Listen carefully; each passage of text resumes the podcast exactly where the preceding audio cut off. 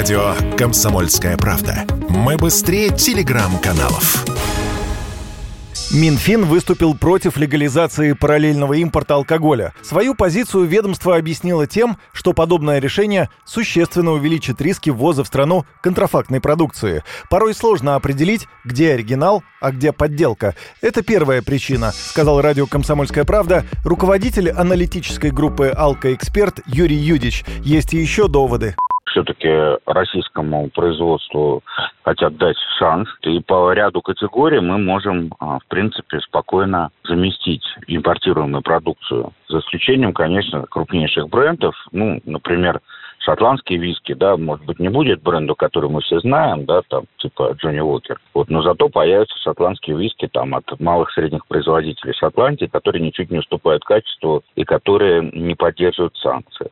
Некоторые мировые поставщики алкоголя либо ушли с российского рынка, либо объявили, что покинут его в ближайшем будущем. При этом заместить эти товары в ближайшее время не представляется возможным. На российском рынке нет аналогов и технологий, чтобы наладить их производство. Рынок сегодня работает на остатках, ассортимент сокращается. Выбор у российского потребителя будет значительно меньше, отмечает руководитель Центра исследований федерального региональных рынков алкоголя Вадим Дробис.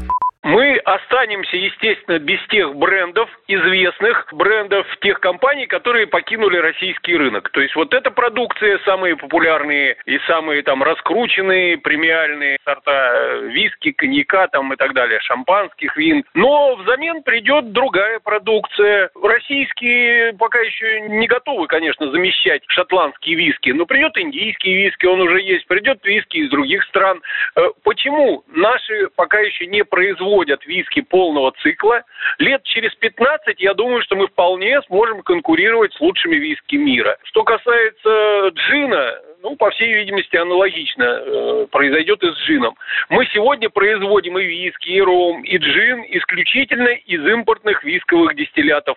Я отмечу, что доля международных компаний в импорте виски составляет почти 70%, рома – чуть более 60%, а коньяка – 80%. Ранее в Федеральной таможенной службе заявили, что в Россию под видом параллельного импорта пытаются ввести подделки. И это касается не только алкоголя, но и детских игрушек, одежды, обуви, парфюмерии и электроники.